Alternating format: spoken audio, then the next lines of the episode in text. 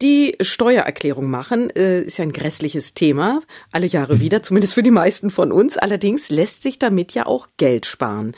Wie Sie das Beste rausholen aus Ihrer Steuererklärung für 2023, das weiß Steuerexperte Robin Knies von der Stiftung Warentest. Hallo, Herr Knies.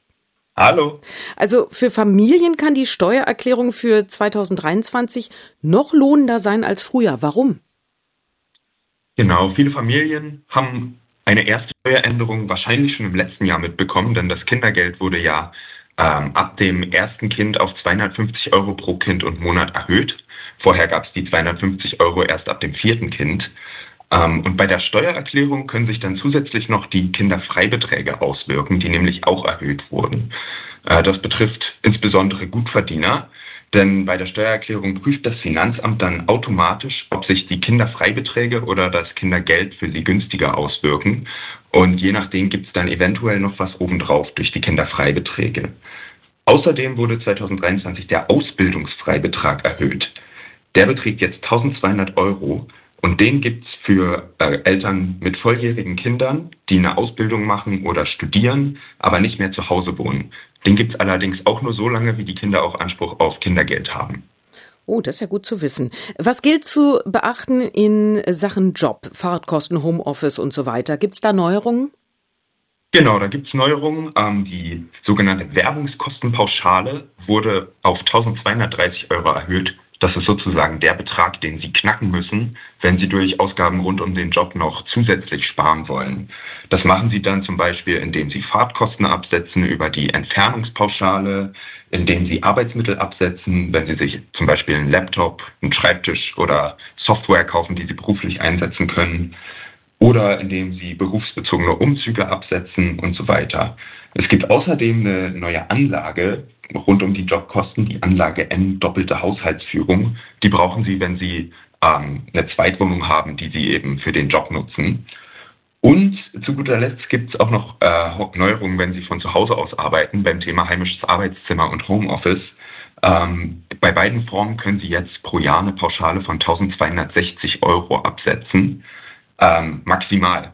Äh, beim Homeoffice ist es zum Beispiel so, dass Sie die maximale Pauschale absetzen können, wenn Sie mindestens 210 Tage im Jahr von zu Hause arbeiten. Stichwort Gesundheit, was lässt sich da absetzen? Ähm, beim Thema Gesundheit ist es ja so, dass viele medizinische Maßnahmen gar nicht von der Krankenkasse übernommen werden, zum Beispiel Zahnspangen, Brillen oder bestimmte Medikamente. Die können Sie unter Umständen als sogenannte außergewöhnliche Belastungen absetzen. Dafür ist es aber wichtig, dass Sie zuerst Ihre eigene zumutbare Belastung knacken. Das ist eben sozusagen ein Betrag, den Sie mit Ihren Gesundheitskosten übertreffen müssen.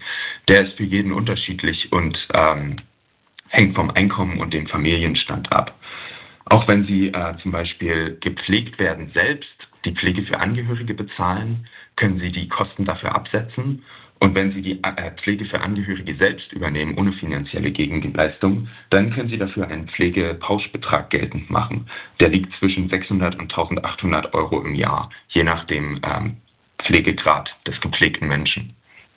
Letzter Punkt, Wohnen, was ist da zu holen? Wohnen ist auch nochmal ein sehr wichtiger Posten für viele Menschen, besonders wenn im letzten Jahr vielleicht was saniert oder modernisiert wurde im eigenen Haus oder der Wohnung.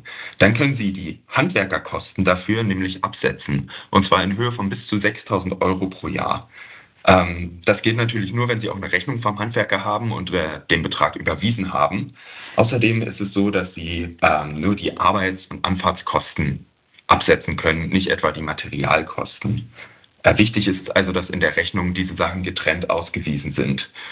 20 Prozent der Rechnungen machen sich dann in der Steuererstattung bemerkbar. Wenn Sie also zum Beispiel die vollen 6000 Euro an Handwerkermaßnahmen absetzen, bekommen Sie 1200 Euro zurück. Auch äh, Hilfen im Haushalt können Sie absetzen, wenn Sie zum Beispiel einen Minijobber beschäftigen oder auch eine sozialversicherungspflichtige Hilfe im Haushalt dann können Sie die Kosten dafür äh, absetzen. Da gibt es auch verschiedene Maximalsummen. Bei Minijobbern sind das bis zu 2.550 Euro im Jahr und bei sozialversicherungspflichtigen Beschäftigten sogar bis zu 20.000 Euro.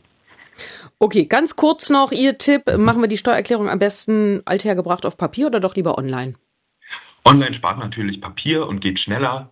Sie müssen sich vorher einen Elster-Account erstellen, äh, was unter Umständen einige Tage in Anspruch nehmen kann. Aber wenn Sie das einmal erledigt haben, dann ist es erledigt und Sie können die Steuererklärung ohne Papier machen. Wenn Sie selbst nicht so viel Ahnung von Steuern haben, kann es sich auch lohnen, in ein kommerzielles Steuerprogramm von Drittanbietern zu investieren. Die testen wir auch bald wieder. Die Ergebnisse gibt es in Finanztest Mai 2024. Ja gut, wunderbar. Ich danke Ihnen, Herr Knies.